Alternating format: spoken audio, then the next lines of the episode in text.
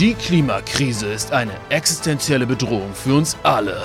Neben der Politik hat die Wirtschaft den größten Einfluss auf unseren Planeten. Gerade deshalb brauchen wir Unternehmen, die die Welt aktiv besser machen. Wir brauchen wahre Impact Monster. Tachchen und willkommen zur allerersten Folge von Impact Monster, dem neuen Podcast von Good Jobs, der Plattform für nachhaltige Arbeit und Impact Jobs. Ich bin Paul, Mitgründer von Good Jobs und alle zwei Wochen spreche ich hier mit den krassesten Impact Monstern Deutschlands. Heute in der ersten Folge habe ich Philipp Siefer, vielleicht einen der bekanntesten Sozialunternehmer und Aktivisten Deutschlands, eingeladen. Der ist zeitgleich auch noch Dauergast in einem der beliebtesten deutschen Lava-Podcasts, nämlich Hotelmatze. Mit seinem Co-Founder hat Philipp Einhorn, also die erste nachhaltige und vegane Kondomfirma Deutschlands, gegründet. Viele von euch kennen sie hoffentlich von Butnikowski, DM, Müller oder wo ihr sonst so eure Kondome herbekommt. Philipp und sein Co-Gründer wurden in den Medien ziemlich stark für diese vegane Kondomfirma gehypt. Äh, zum Beispiel vor ein paar Jahren, als sie das Unternehmen an sich selbst verschenkt haben.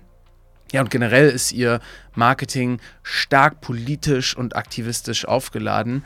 Und ähm, ja, so würde ich eigentlich Philipp auch als Unternehmer beschreiben, ziemlich politisch. Deshalb hat er auch eine Sache mit dem türkischen Staatspräsidenten Tajib Erdogan und mit dem ja, bis vor kurzem noch äh, hochgefeierten Heimwerkerkönig Finn Kliman ähm, ja, gemeinsam. Die wurden nämlich alle drei von Jan Böhmermann scharf kritisiert und ja, fast zerrissen. Philipp hat nämlich mit einigen anderen Initiatoren das potenziell größte Demokratiefestival Europas mit vororganisiert. Sollte eigentlich im Olympiastadion mit über 60.000 Leuten stattfinden, hat dann aber wegen Corona nicht geklappt. Den Ärger mit Jan Böhmermann hat er sich trotzdem eingeheimst. Ich habe Philipp selber vor ein paar Jahren schon kennengelernt, deshalb auch der lustig lockere, legere Ton zwischen uns beiden. Freue mich deshalb total, ihn als äh, absoluten Experten für die Themen Wirtschaft, Nachhaltigkeit und Aktivismus in unserer ersten Folge begrüßen zu können und wünsche euch viel Spaß mit dem Gespräch. Bevor das Gespräch anfängt, stelle ich euch aber noch unseren ersten Good Jobs Sponsoren der heutigen Folge vor, nämlich The Generation Forest. Die Hamburger Genossenschaft bringt Umwelt, Soziales und Wirtschaft zusammen und kämpft somit aktiv gegen die weltweite Entwaldung. Das heißt, ihr könnt im Sinne vom Impact Investing dort Mitglied werden, Genossenschaftsanteile erwerben und euch so für Wiederaufforstung und gegen Entwaldung einsetzen. Also nachhaltig euer Geld anlegen mit grüner Rendite. Und das ohne die Natur und Menschen auszubeuten. Was relativ krass ist, vor 50 Jahren war Panama noch zu 70 Prozent mit Wald bedeckt und heute sind es nur noch 40 Prozent, weil der Wald Platz machen muss für Acker- und Viehzucht. Und genau dagegen geht The Generation Forest gemeinschaftlich und ganzheitlich vor, indem sie vor Ort in Panama tropische Wälder wieder aufforsten. So wird globaler Entwaldung entgegengewirkt und der Atmosphäre jede Menge CO2 entzogen. Pro Hektar der Generationswälder 20 Tonnen CO2 im Jahr. Und nicht nur das, Aufforstung fördert natürlich auch die Widerstandsfähigkeit und Biodiversität in den Wäldern. Mit diesen nachhaltig bewirtschafteten Generationswäldern in Panama erwirtschaften die zu fairen Bedingungen vor Ort eine Menge grüne Dividende für die Mitglieder der Genossenschaft, die es eben ermöglicht, die Wälder langfristig in Wert zu setzen und ja, so auch zu erhalten. Quasi die Traumkombination Ökologie und Ökonomie Hand in Hand. Wenn ihr jetzt mehr erfahren wollt und vielleicht auch Mitglied werden wollt, dann schaut vorbei auf thegenerationforest.com. So, und jetzt aber viel Spaß beim Gespräch mit Philipp. Sind die Schuhe von deiner Frau? Welche?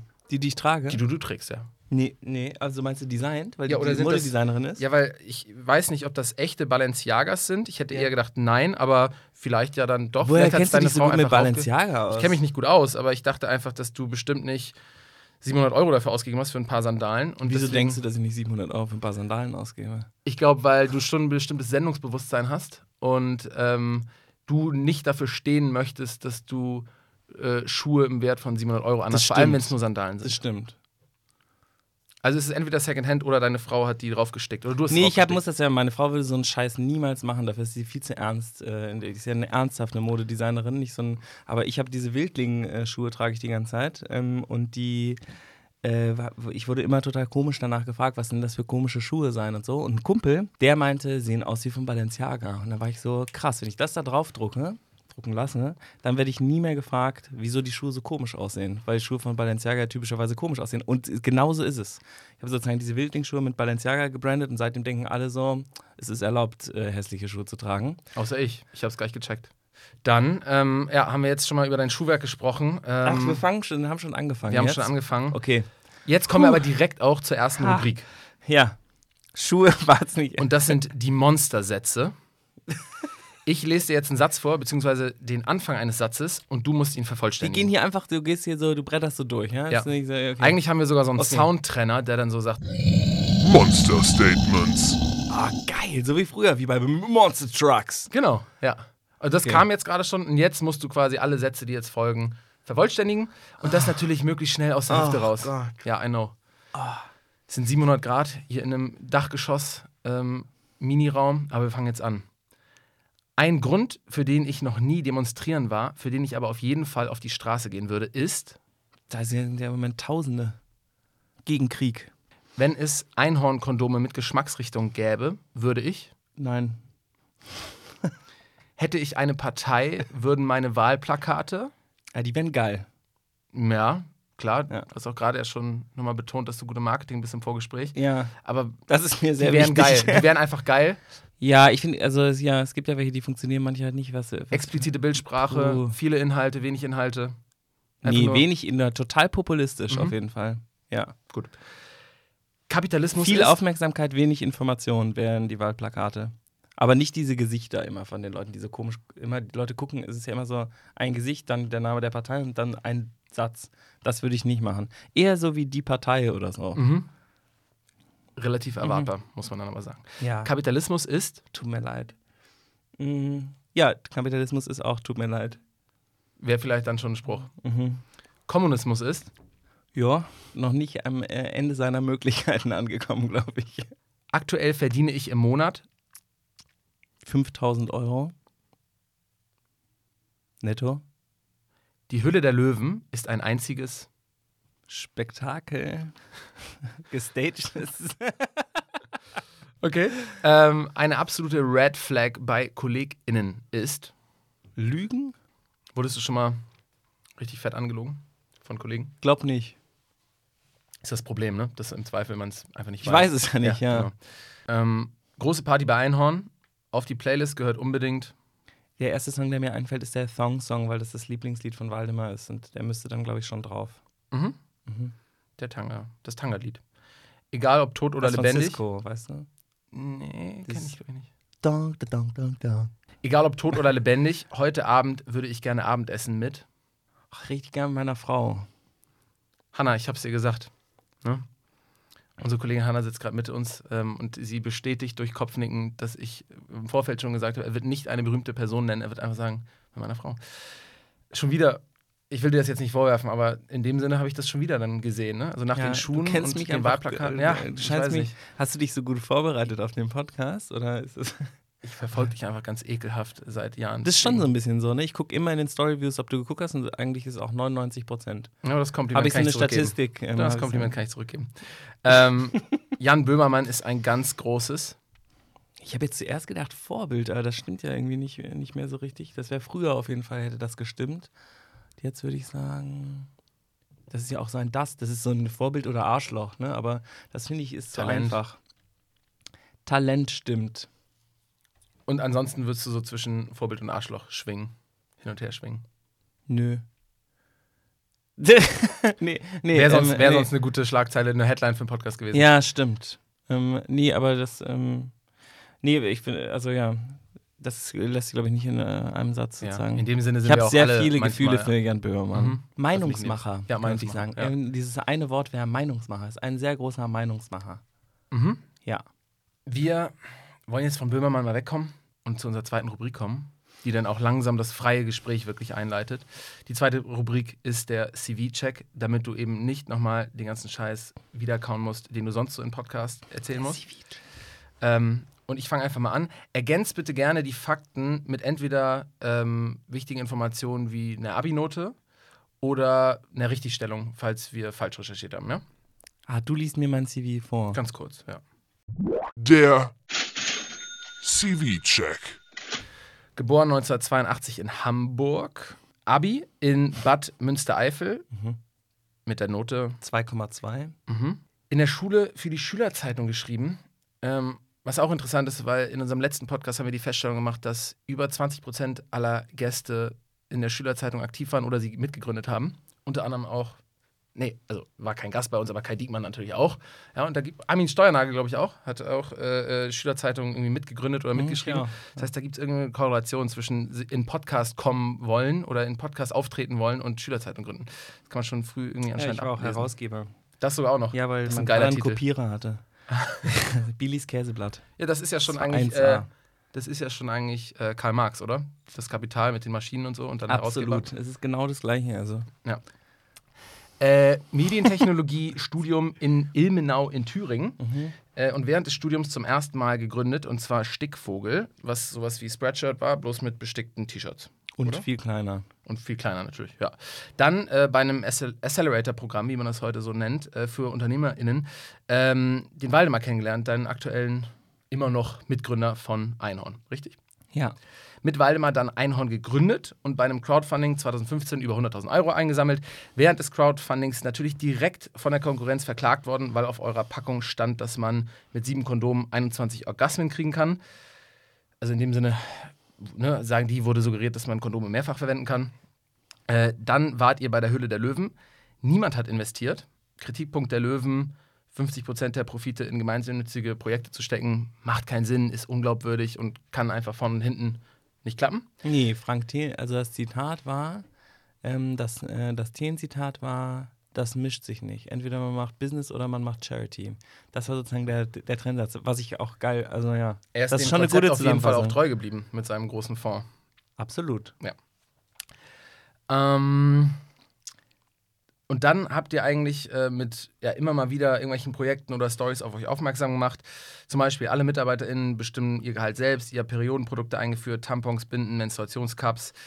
Erfolgreich eine Petition zur Senkung der Mehrwertsteuer auf Periodenprodukte äh, mit unterstützt. Ähm, ihr habt Einhorn 2019 über eine Stiftung in Verantwortungseigentum übergeben und kämpft äh, seitdem an der Seite unter anderem von Armin Steuernagel dafür, dass es eigentlich eine alternative Rechtsform gibt zur GmbH ähm, und so mehr Unternehmen in Verantwortungseigentum gegründet werden können, also sich quasi selbst gehören. Und dann habt ihr ähm, beiden eine zweite Runde Crowdfunding gestartet für euer Projekt Olympia.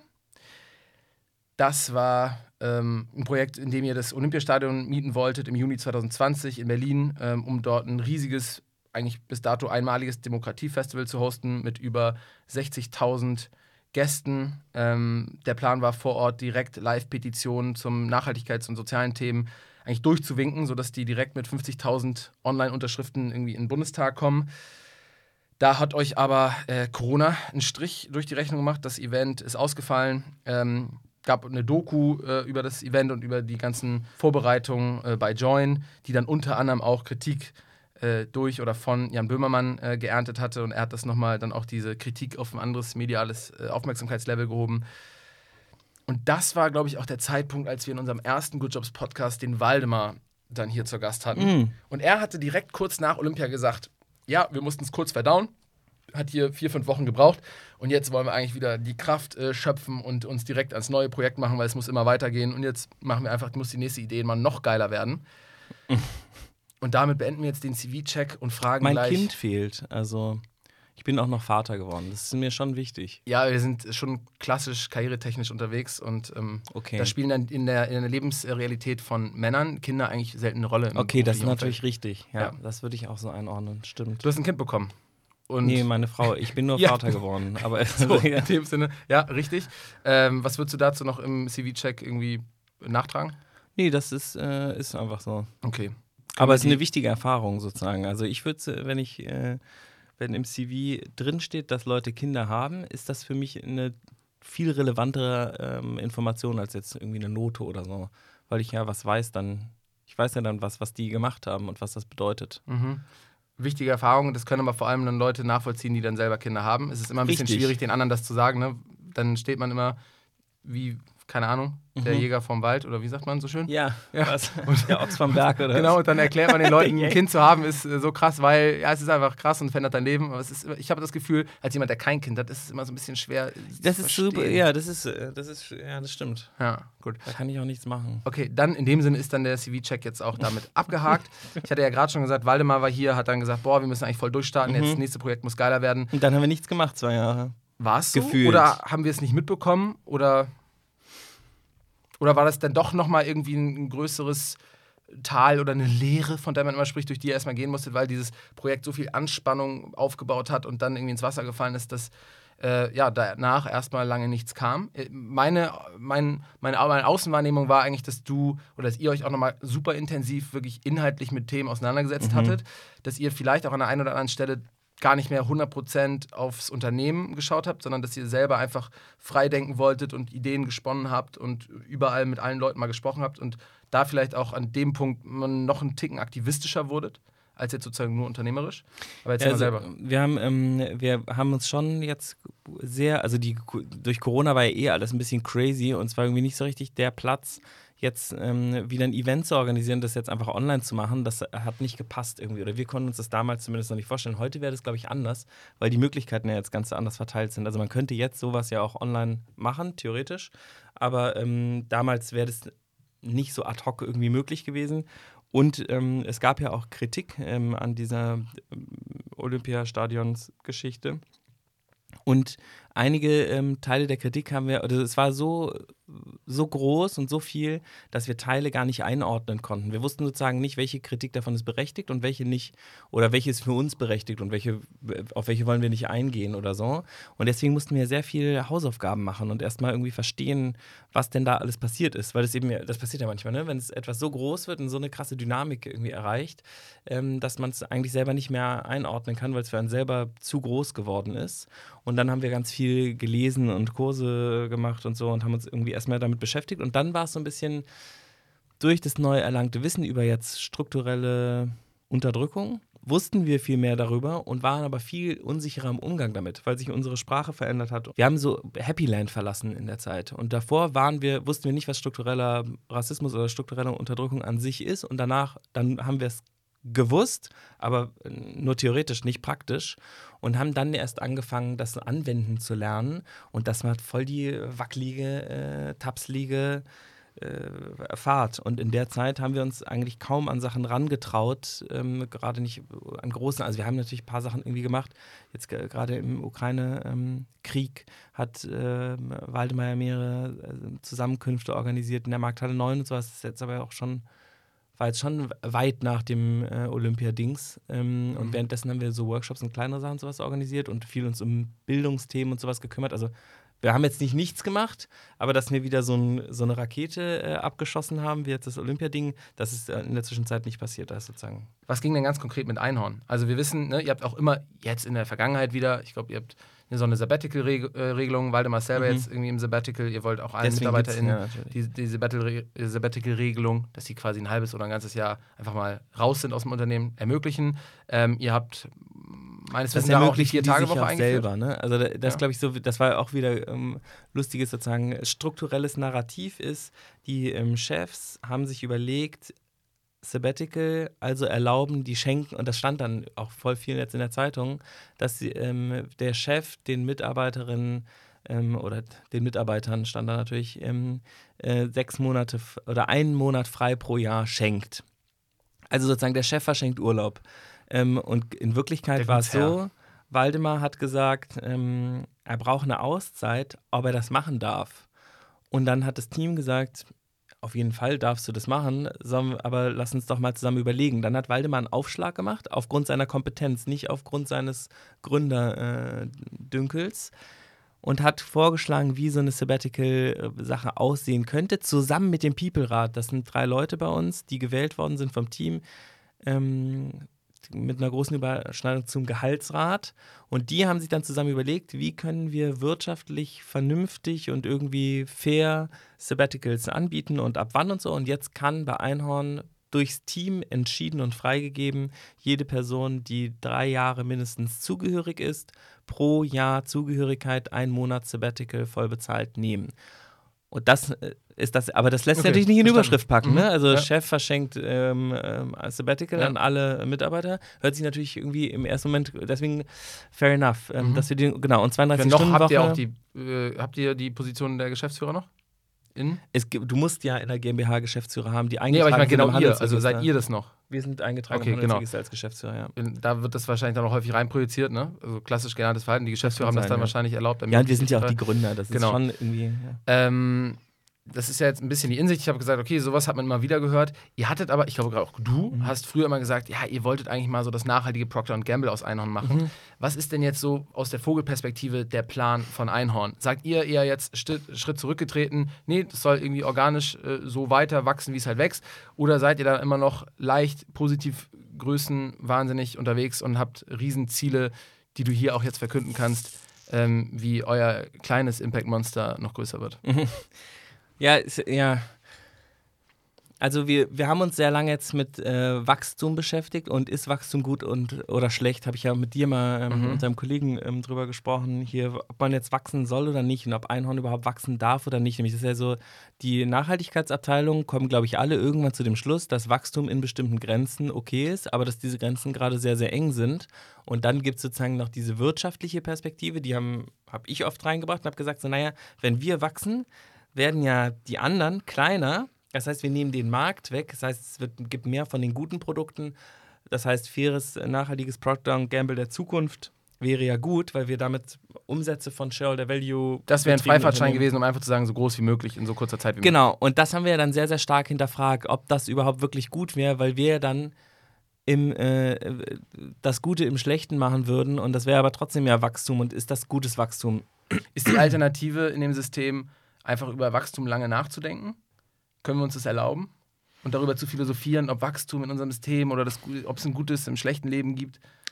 Ja, genau, das ist ja so ein bisschen die Frage dann, ne? Darf, also dürfen wir das? Haben wir nicht eine andere Verantwortung und sowas? Wir haben uns auf jeden Fall, wir haben gedacht, dass, äh, dass wir jetzt am Anfang sehr gepusht haben. Dann haben wir gemerkt, dass wir sehr, sehr viele Sachen nicht wissen und haben gesagt, wir bauen jetzt erstmal einen gesunden Informationsstand auf, aus dem wir eine Meinung haben können, mit der wir umgehen können. Und unsere Meinung ist jetzt, wir dürfen innerhalb des Donuts wachsen und das kann auch mehr sein. Und wir haben tatsächlich in unserer ähm, sozusagen Mission verabschiedet Donut-Theorie musst du kurz erklären. Donut Economy ist, ähm, ist, dass man nicht nur äußere Grenzen hat, sondern auch innere. Und das sind irgendwie Naturgrenzen, aber auch soziale Grenzen. Und da wird, also das ist Kate Rayworth, Donut Economy, würde ich auf Ecosia googeln. Ähm, das ist schon ein geiles Modell. Also wir arbeiten sozusagen auch tatsächlich mit Kate Rayworth.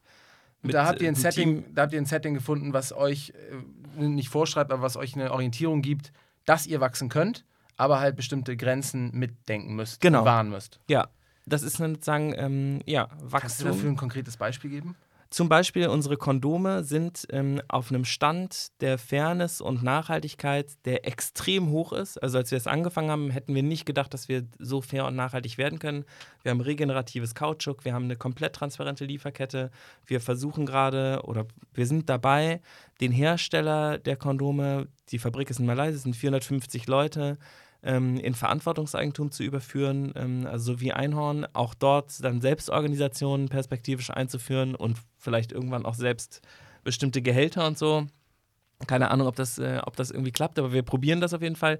Ähm, wir haben da recyceltes Papier, also das ist wirklich high-level nachhaltig, dieses äh, Kondom. Ähm, und davon mehr zu verkaufen, ist okay. Das dürfen wir machen. Wir dürfen, davon, wir dürfen damit mehr Umsatz generieren. Wir können davon mehr unterschiedliche Produkte noch anbieten, zum Beispiel Größen oder Geschmäcker wird es nicht geben. Dürft ihr den Umsatz mit diesem nach euren Möglichkeiten perfekten Produkt ähm, auch maximieren? Ja. Ja, okay. Voll. Und dieses Geld, das, was wir jetzt gerade ja überlegen, also und dann gibt es zum Beispiel Produkte, bei denen ist das kritischer, zum Beispiel die ähm, Einweg-Periodenprodukte. Die sind, und beim Kondom ist ja auch so, es gibt nur Einweg-Kondome, ne? Also es gibt ja, gut, es gibt einen einen sehr kleinen Markt von so ähm, Penisverlängerungsdingern, die man, die auch der Verhütung dienen. Ähm, Okay. ja, ist weird, ich habe das letztens gegoogelt auf, äh, ja, Und äh, dann kamen so Ebay-Sachen, die habe ich angeklickt. Jetzt in meiner Ebay-Seite ist immer dieser Schwanz, ähm, dieser, ähm, weißt du, dieses äh, mehrfach nutzbare Kondom irgendwie, das ist da jetzt immer. Und wenn ich irgendwie Cookies jemandem zeige, so? was ich auf Ebay gucke, dann ist da, ja, ich weiß auch noch nicht, muss ich irgendwie mal, Mal gucken. schauen. Ist ein bisschen komisch, aber ich bin ja Kondomhersteller, also Eben. wenn jemand damit kein Problem haben sollte, dann wahrscheinlich ich. Sieht aber wirklich wissen- sehr dodgy aus, das Ding. Also Ja. ja, bei Ebay unanständige Sachen angucken ist nicht gut. Da kommen ganz komische Bilder. Kleinanzeigen oder Nee, normal? normal. Aber Okay. bei Kleinanzeigen kriege ich jetzt natürlich Werbung dafür immer gezeigt, weil ich mich ja dafür interessiert habe. Ja. Naja. Ähm, Probleme eines Kondomherstellers. Genau, bei den äh, Einweg-Menstruationsprodukten ist es ja so, dass es nachhaltigere Alternativen gibt und die auch sehr verfügbar sind. Wir haben ja selber eine Menstruationstasse, die auch äh, der Ansicht unserer Kundin nach das, ähm, das beste Produkt ist. Aber es ist trotzdem total weit verbreitet, Slipanlagen, äh, Tampons und so. Und das ist einfach nicht so nachhaltig. Also wir haben zwar eine unendlich nachhaltige Baumwolle, ähm, die wirklich, also kann man gerne mal drüber nachlesen. Das ist wirklich spektakulär, was für Projekte diese Baumwolle unterstützt und wie nachhaltig das Produkt selber schon ist. Trotzdem wird die in Müll geschmissen und man könnte diesen Müll eigentlich vermeiden. Das heißt, wir müssten eigentlich mehr Tassen verkaufen, aber dafür müsste man äh, Werbung machen und diese Werbung, für die müsste man Geld ausgeben an Leute, die eigentlich scheiße sind. Ähm, also haben wir, das ist nicht so einfach. Und jetzt haben wir gesagt, wir wollen die Wegwerfprodukte so schnell wie möglich eigentlich loswerden, also die nicht mehr machen, aber andere machen da dann diese Wegwerfprodukte, also voll der Mindfuck. Und eure jetzt- Wegwerfprodukte sind besser als die der anderen. ja, die sind schon besser, aber sind jetzt auch nicht 100 Milliarden Mal besser. Also wir machen ja eine Ökobilanz und so, man kann das auch nachlesen, wie das im Vergleich performt und so. Das ist schon gut und wir benutzen halt diese Spezialbaumwolle und so. Es, halt so, es gibt ja so GOTS-zertifizierte Baumwolle dann versus unsere Remai-Baumwolle. Dazwischen liegt nochmal so wahnsinnig viel einfach unterschiedliche Sachen, die so krass im Detail sind, das siehst du natürlich nicht. Ne? Die Leute denken so, Biobaumwolle, ist Biobaumwolle. Ja. Das stimmt aber überhaupt nicht. Deswegen sind wir auch kein Fan von diesen, also deswegen sind wir gerade aus B-Corps ausgestiegen, weil wir gesagt haben, viel zu flache Beurteilung unserer Nachhaltigkeitsansätze, weil das einfach, wir werden da nicht drin abgedeckt. So, wenn du ein Zeugnis kriegst und du machst noch 20 Fächer nebenbei, die stehen einfach nicht drauf. Ist ja scheiße. Und dann stehst du mit Danone irgendwie ähm, auf einer, St egal. Ähm, ich hole sehr weit aus. Also, für diese, diese Produkte haben wir jetzt so eine Art Freikaufmodell ähm, gebaut. Also, die sind ja schon super nachhaltig und so, aber wir wollen das Geld besonders äh, reinvestieren. Und deswegen haben wir diesen FEM-Fund gegründet. Das ist auch jetzt in den letzten Tagen äh, alles announced worden. Und dieser FEM-Fund nimmt die Hälfte der Profite, die mit den Wegschmeißperiodenprodukten, also den Einwegperiodenprodukten, ähm, Wegwerfprodukt ist auch kein schönes Wort, ne? Den Einwegperiodenprodukten ähm, erwirtschafteten ähm, Profite, die werden in diesen FEM-Fund gesteckt und das Geld des FEM-Fundes, das ist auch was, worüber wir uns sehr viele Gedanken gemacht haben, allen voran äh, Cordelia ähm, und, und auch Waldi. Ähm, die, in diesem FEM-Fund, nämlich ähm, für die Verteilung des Geldes, sind mitverantwortlich Raul Krauthausen, Christina Lunz und Emilia Roack. Ähm, also nicht eben Ja. Waldemar und ich, die irgendwie dann sagen, das Geld sollte jetzt, oder Cordelia und Waldemar oder so, sondern es sind eben ganz externe, die wir natürlich kennen, mit denen wir im Gespräch sind und so. Alles auch Podcast-Gäste von unserem ersten Podcast. Geil. Wirklich? Ja, wirklich. geil. Ja.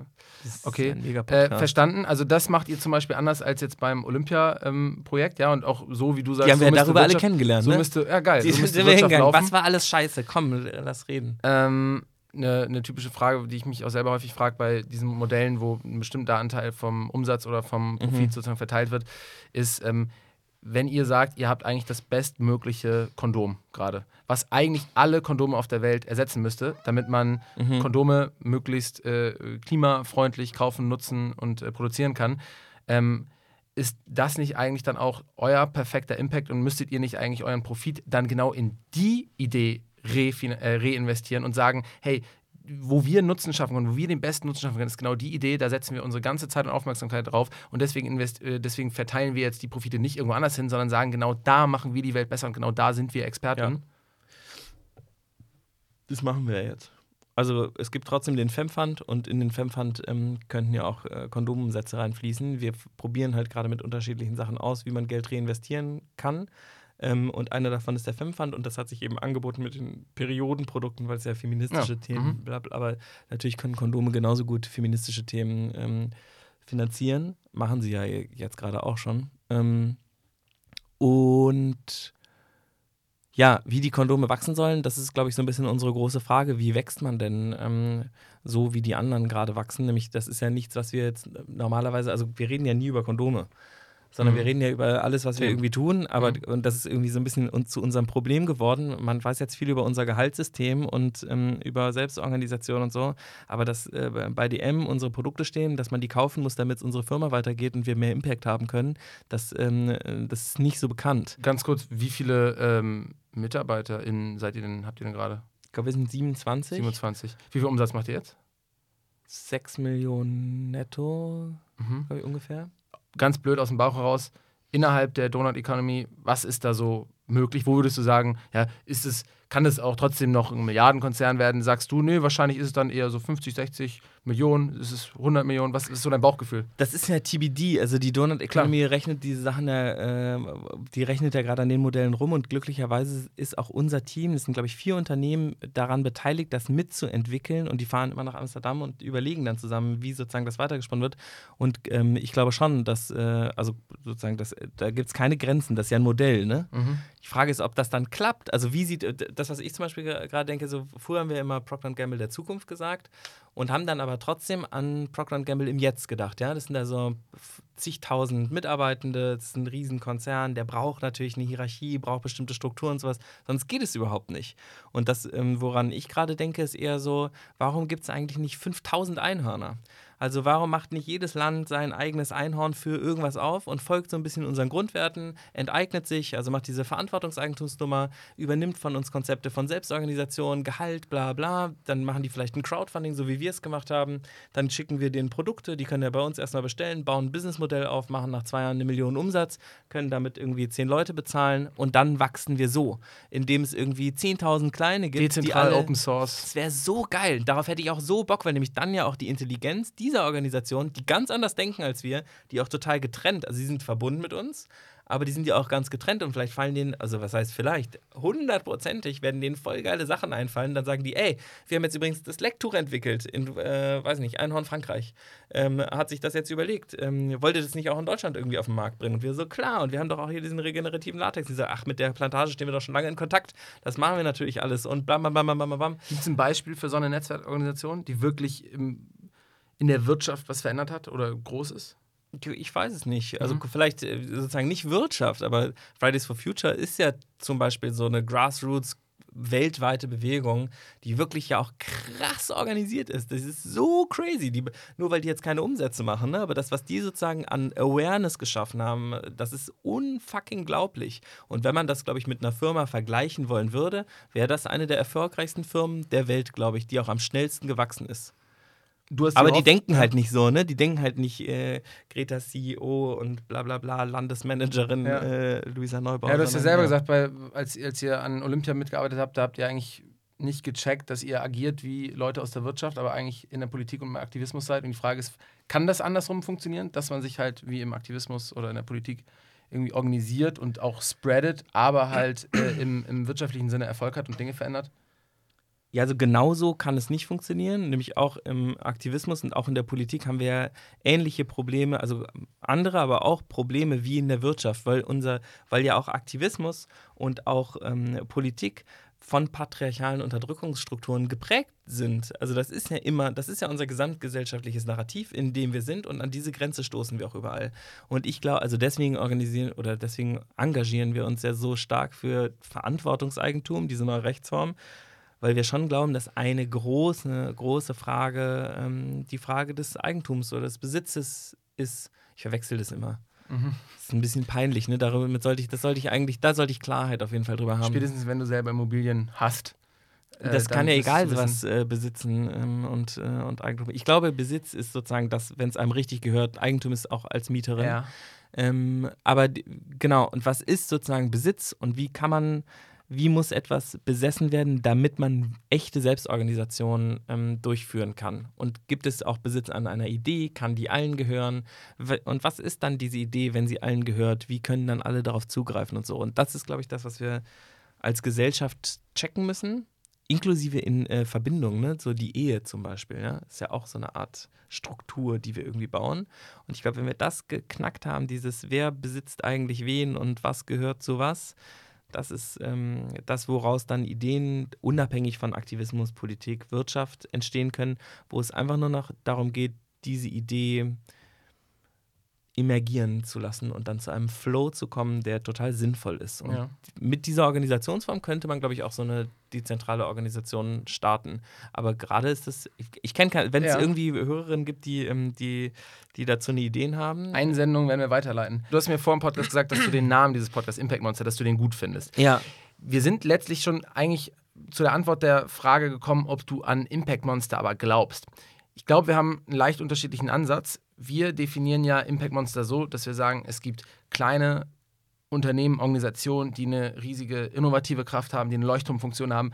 Wir glauben aber auch, dass ein Wandel nicht ohne Mittelständler, Konzerne passieren kann und dass wir sozusagen deshalb die nachhaltigen, die Nachhaltigkeits-Champions der unter den Konzernen in einer Branche unter den Mittelständlern hervorheben müssen und genau schauen müssen, was die eigentlich machen. Von dem, was Voll. du jetzt in den letzten 20 Minuten raus äh, oder eigentlich von dir gegeben hast, höre ich aber so ein bisschen raus, dass du eigentlich nicht daran glaubst, dass es solche Konzerne und Mittelständler in den nächsten 10, 20 Jahren und auch heute geben kann. Ich, also never say never. Ähm, aber ich sehe gerade, dass die Arbeit woanders gemacht wird und dass die Innovationen, die dort geliefert werden, dass auch die Strukturen dafür nicht da sind. Also es ist ja auch total, weißt du, Ja, aber wenn ich dich frage, was gibt das Kutschenunternehmen hat nicht den Motor erfunden. Genau, ne? gibt es Das jetzt ein Impact Monster, wo du sagst, die machen es immerhin schon so viel besser als Konzern oder als großes Unternehmen, dass die uns helfen, äh, Klimazielen näher zu kommen? Also es gibt natürlich tolle Unternehmen irgendwie, die, ähm, die irgendwie große Nachhaltigkeit, aber es ist jetzt die Frage, über welche Größe wir reden. Wenn wir jetzt irgendwie Patagonia hat sich jetzt auf Degrowth zum Beispiel eingeschossen, wo ich, also ich bin total gespannt, äh, mit denen zu sprechen mal, ob die nicht jetzt das beste Produkt anbieten und nicht eigentlich mehr davon verkaufen. Also sozusagen die Rechtfertigung dafür, die machen halt viele Sachen aus Plastik. Die haben ja auch schon immer dieses Don't buy this product draufgeschrieben oder so. Ja. Ich weiß auch, dass irgendwie DM total tolle Initiativen hat und so. Und also es gibt natürlich viele große Unternehmen, die viele wichtige Schritte machen, aber trotzdem. Sagst du, sie machen die Welt besser oder machen sie sie nur weniger schlecht als andere Unternehmen? Ja, genau, das ist schon, schon eher Zweiteres, aber sie geben sich ja Mühe, auf was anderes zu kommen. Ne? Also da ist schon ein Fokus der Arbeit drauf und der wird auch immer stärker. Und wenn die dann wirklich den Shift machen, und da sind, da auf kurz vor diesem Shift befinden sich ja auch äh, viele von denen, dann äh, dauert das zwar alles ein bisschen länger, aber dann ist der Impact natürlich massiv. Ja? Also andererseits, andere Unternehmen wie Shell oder so, das ist natürlich irgendwie ein Witz. Die können, also die können einfach nur Nachhaltigkeit schaffen, indem sie sich abschaffen. Indem sie einfach sagen, wir haben uns dazu entschieden, unseren Laden zuzumachen und die Quellen für immer zu versiegeln. Das ist das einzig Richtige, was wir tun können. Das Geld, was wir auf dem Konto haben, werden wir jetzt in Baumpflanzen investieren. Das wäre ein krasser Impact. Ähm, oder weiß nicht, in irgendwelche Projekte, die, die gut sind. Ähm, aber Elektroautos, äh, meiner Ansicht nach nicht die Lösung Mhm. der Probleme. Warum hat dir denn der Name Impact Monster überhaupt gefallen? Ich fand irgendwie, äh, d- das sozusagen, ist man ein Monster oder ist es Impact als Gegenüberstellung spannend und das aber ja auch so ein kleines, wir sind ja so eine Art kleines Impact-Monster. Ein Einhorn könnte man ja auch so ein bisschen als Monster, ne? so ein bisschen so ein, äh, äh, wie heißt das? Fabelwesen. Ja, genau, Farbe. Also das sind ja irgendwie auch alles so ein bisschen so, so misswitzige äh, äh, Monster. Mhm. Und aber dadurch, wenn man klein ist, ist man vielleicht irgendwie, macht man viel Impact, aber im Verhältnis ist es voll wenig, also was ja so ein bisschen schade ist. Und wenn man groß ist, dann macht man vielleicht sehr, sehr wenig, aber hat trotzdem einen sehr, sehr großen Impact im Vergleich zu den kleinen. Und das kann man so hin und her spielen, Mhm. äh, so ein bisschen. Und jetzt, wie heißen aber diese, ähm, diese Tiere, dieser Horrorfilm? Mit diesen kleinen Plüschtieren, wenn die nass werden. Gremlins? Ja! Das wäre ein gutes Impact-Monster, glaube ich. Die sich so, weißt du? Die so. Und die dann aber gute Sachen machen? Oder? Ja, klar. Ja, okay. Ja. Ja, ich habe den, war auch vor meiner Zeit. Ähm, die Gremlins. Kenne Ja. ich jetzt nur aus irgendwelchen Retro-Shows aus dem die. Fernsehen. Aber du kennst sie. Ich ja, die. Äh, ich dachte jetzt an den Minions. An die Minions. Das wäre Das wäre auch super, ja. Das diese, sind das die, sind auch perfekte aber die können sich nicht so, weil die Gremlins, wenn die nass werden, dann macht so plopp, plopp, plopp, plopp, dann sind es plötzlich ganz viele. Ja. Also der Skalierungsmechanismus von denen ist spitz. Ich weiß nicht, wie die Minions Stärker. sich vermehren. Ich stecke auch nicht tief drin. Ähm, Aber das wäre interessant, nämlich an den Minions sehe ich großes Potenzial. was ist denn, also du hast jetzt gesagt, Patagonia DM, das klang nicht ultra entschlossen. Du hast gesagt, ja, eher die Welt nicht schlechter, aber dadurch machen sie natürlich auch besser, wenn sie jetzt Substitutprojekte vom Markt drängen, die schlechter Ja, die sind. machen die Welt schon Ähm. besser, weil die ja irgendwie, also was heißt besser jetzt? Das ist so, wir, wir verkaufen ja immer noch Produkte. Ich meine, wie machen wir die Welt besser? Wir verkaufen ja auch immer noch ein Produkt. Ne? Wir sind so, wenn du jetzt ganz äh, streng bist, es gibt ja Leute, die auch sehr streng mit uns sind, die sagen so, ihr seid Teil des Kapitalismus, also seid ihr Kapitalisten, Punkt. Fertig, da in die Kategorie fallen DM und Patagonia dann natürlich sowieso. Und dann sagen wir vielleicht noch so, okay, wir haben uns enteignet. Soweit sind die beiden jetzt noch nicht. Ähm, aber trotzdem handeln sie ja im System schon als Vorreiter für viele Sachen, die sie machen. Ne? Irgendwie gibt es viele Sachen, die da irgendwie gemacht werden. Verkaufen die trotzdem noch Produkte und verkaufen noch mehr Produkte zu verkaufen? Auf jeden Fall. Machen sie es besser als ähm, Konkurrenten im gleichen Marktsegment? Auf jeden Fall. Gibt es irgendwie dort Mitarbeitenden äh, Rechte und arbeiten die daran irgendwie das vernünftig? Wie ist die Stimmung bei denen und sowas? Voll. Das ist schon alles irgendwie, das ist nicht gelogen. Trotzdem, ähm, wenn's jetzt, wenn du es mit Einhornmaßstab äh, nimmst, dann ist das natürlich alles viel zu wenig. Mhm. Ähm, aber wenn ich aus einer Aktivistin-Perspektive aus ein, auf Einhorn gucke, dann machen wir auch viel zu wenig. Dann sind wir alles äh, faule Arschlöcher, die sich auf ihrem Erfolg ausruhen und äh, wir müssten eigentlich viel mehr machen. Was ist denn die Checklist für dich für ein richtiges, vielleicht auch ein großes Impact-Monster? Zwei, drei Sachen hast du schon gesagt. Verantwortungseigentum, also ein Unternehmen, was sich selbst gehört, äh, Ja. in dem Sinne auch nicht den äh, Shareholder Value maximiert, ähm, sondern eigentlich seinen eigenen Purpose maximiert, das, den, den Sinn des Unternehmens. Ähm, Ja, Du diese hast gesagt, Stellschraube ist, das, Ja. ist die verrückteste Stellschraube, die ich kenne. Ich meine, es gibt ja auch ein paar sehr große Unternehmen, wie zum Beispiel Bosch, die, äh, die das machen, die in einer Art Verantwortungseigentum sind. Ähm, und äh, was das, was das ermöglicht, ist, dass sich Sachen wirklich verändern können, weil die Profitmaximierung nicht mehr an erster Stelle steht. Und bei allen Unternehmen, die in Shareholder Value sind, ist, es der, ist das sozusagen das, was immer an erster Stelle auch steht. Alle Leute, die das interessant finden, müssen den ersten Podcast von uns mit Armin Steuernagel hören. Geil Montag, Armin Steuernagel bei Spotify. Die Klammer müssen wir jetzt aber wieder zumachen. Wir waren ja bei der Checklist. Ja. Verantwortungseigentum. Du hast über eine Dezentralität gesprochen von größeren Organisationen. Ja? Einhorn Panama, Einhorn Deutschland, Einhorn Frankreich, alle zusammenarbeiten. Was ist noch deiner Meinung nach eine Checklist für richtig gute Impact-Monster? Ähm, Selbstorganisation, also dass die, dass die, dass Hierarchien hinterfragt werden, klassische Hierarchien, was übrigens wieder sehr mit äh, Besitzverhältnissen zu tun hat.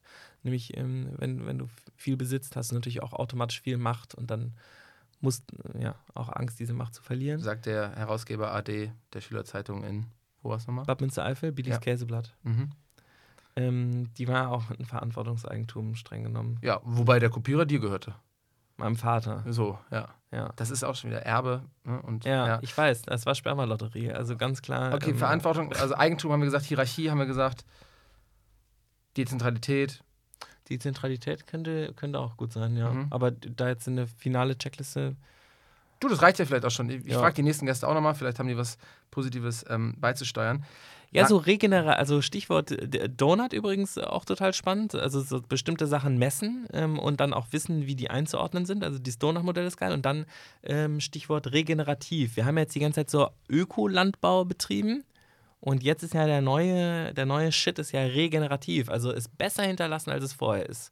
Also nicht nur so zu handeln, dass man nichts kaputt macht, das wäre so CO2 ausgleichen, sondern sagen, naja, wir wollen es nicht nur ausgleichen, sondern wir wollen ja eigentlich, dass es danach noch besser ist als vorher, also mehr als ausgleichen.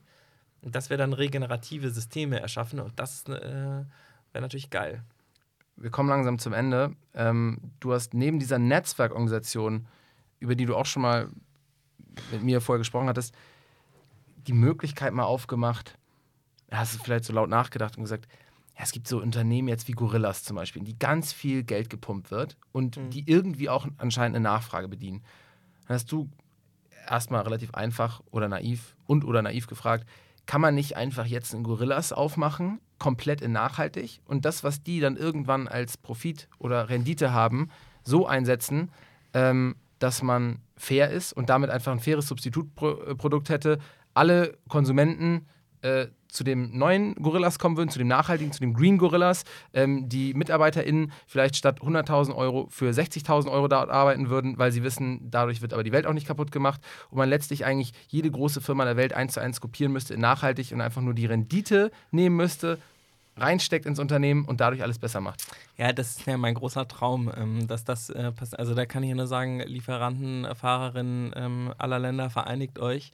Ähm, nämlich dieses, äh, die, es sieht so aus für uns, dass irgendwie die Lieferandos und Gorillas und auch Facebooks dieser Welt, wobei Bei das Gorillas natürlich auch aktuell Kategorie noch ist. keine Rendite macht. Ne? Das wollen wir nicht so darstellen. Das ist noch ein Ja, aber Verlust. das hat ja auch äh, bestimmte Gründe irgendwie. Aber die, ähm, die, die, wenn wir jetzt sagen würden, diese Geschäftsmodelle, die sind heute nicht mehr so kompliziert reproduzierbar, wie es damals mal war. Ne? Irgendwie, um früher einen Online-Shop zu machen, da musste man ja irgendwie die halbe Welt in Bewegung setzen und brauchte irgendwie 10 Millionen, um irgendwas zu machen.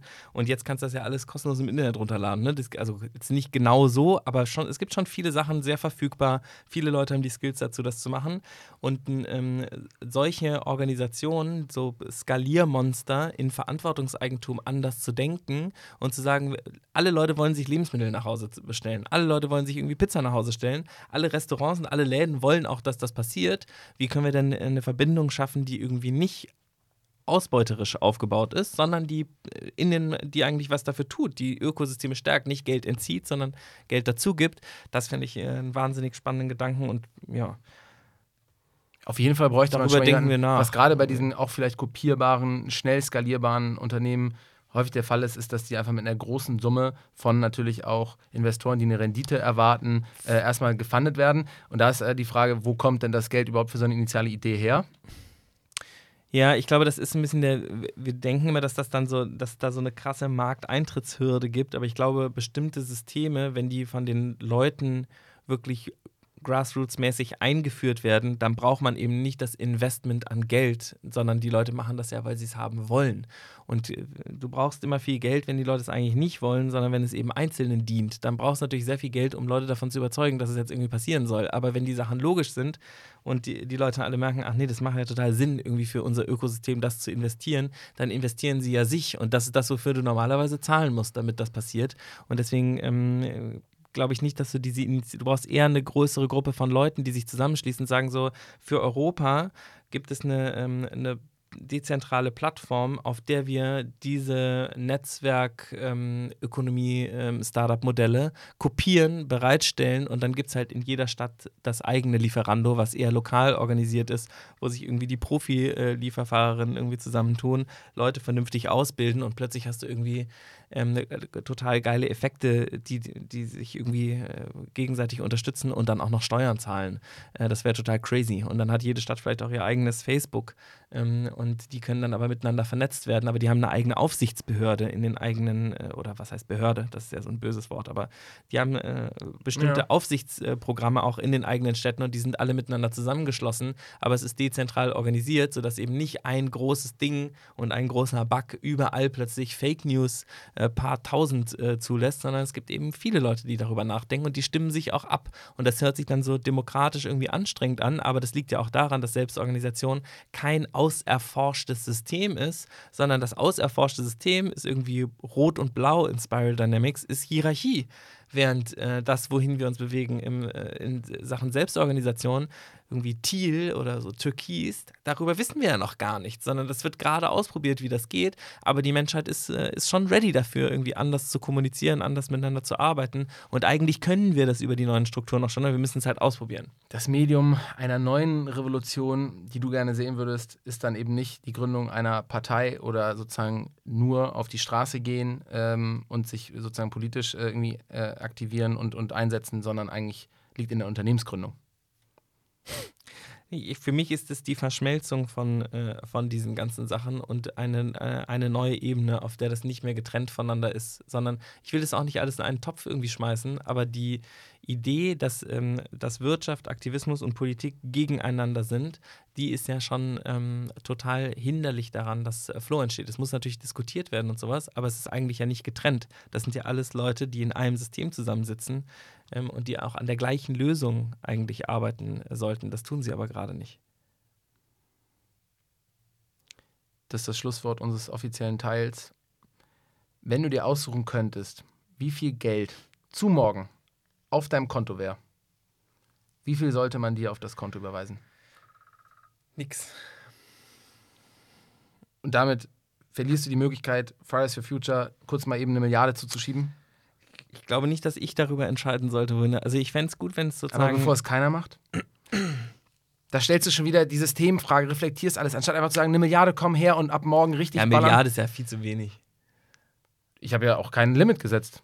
Ja. Das war jetzt nur ein greifbares Beispiel. Nein, also das Leute, Geld sollte äh, in so einer Art äh, Weltregierung aufgeteilt werden, wo alle den gleichen Say haben und dann muss sozusagen denen geholfen werden, denen geholfen werden kann. Aber War das sollte nicht auf Frage, Fall ne? ich entscheiden. war nur nicht die Frage. Du Eben. hättest die Möglichkeit Deswegen gehabt und sagen, du würdest im Zweifel, nicht. du würdest sogar im Zweifel, anstatt sozusagen morgen Geld zu haben und zu sagen, ja, Ich habe ja genug Geld. Das, Das aber es ist eigentlich genau die Frage. ne? Das ist genau das Thema, was wir eigentlich vorhin auch bei Olympia hatten. Bevor du sozusagen eine in deinem Sicht unlautere und nicht inklusive äh, Systematik hast, in der du vielleicht helfen könntest, aber es halt nach deiner Meinung nach nicht vernünftigen Regeln wäre, Mhm. würdest du sogar verzichten zu helfen.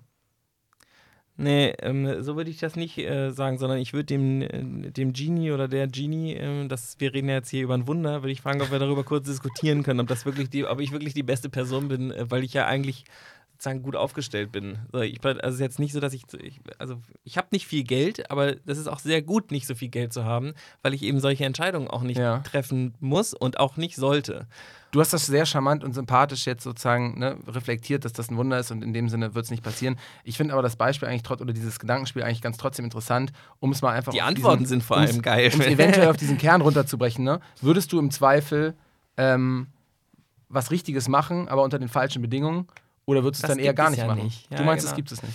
Das ist so, ja, das ist nicht, ich glaube, dass das zu, äh, zu einfach ist, aber es gibt eine, ähm, eine Folge. Meinst du wirklich? Also wenn du, wenn du jetzt sozusagen Erbschleicher sein könntest und eine alte Frau kommt dir heute irgendwie auf der Straße entgegen und sagt, ich habe drei Milliarden, ähm, willst du das nicht einfach nehmen? Würdest du sagen, nee, gute Frau, machen, lassen Sie das mal auf dem Konto, dann bekommt es der Staat irgendwann, ne, wenn es keinen kein, äh, Erbnachtritt oder sowas gibt. Ähm, ich nehme das jetzt nicht einfach, investiere es morgen in eine geile Sache. Vielleicht würde ich es in den Fem-Fund äh, tun. Okay. Aber es gibt bestimmt, also ich würde es auf jeden Fall, ich würde es dann nehmen, aber dann woanders hin tun. Ich würde es nicht unter meiner Verantwortung. Ähm, das wäre sozusagen, ich wäre dann nur Treuhänder. mhm. Ähm, aber es gibt tatsächlich eine äh, Matze-Folge, wo er fragt, ähm, Diktatur für eine Woche. Und damals habe ich noch Ja gesagt. Ja, ist auch Also so es hat sich unsere- sozusagen auch was verändert. ist auch diese, diese billige Wiederholung der Max-Frisch-Frage, wenn sie auch, oder so ungefähr wird sie, glaube ich, gestellt.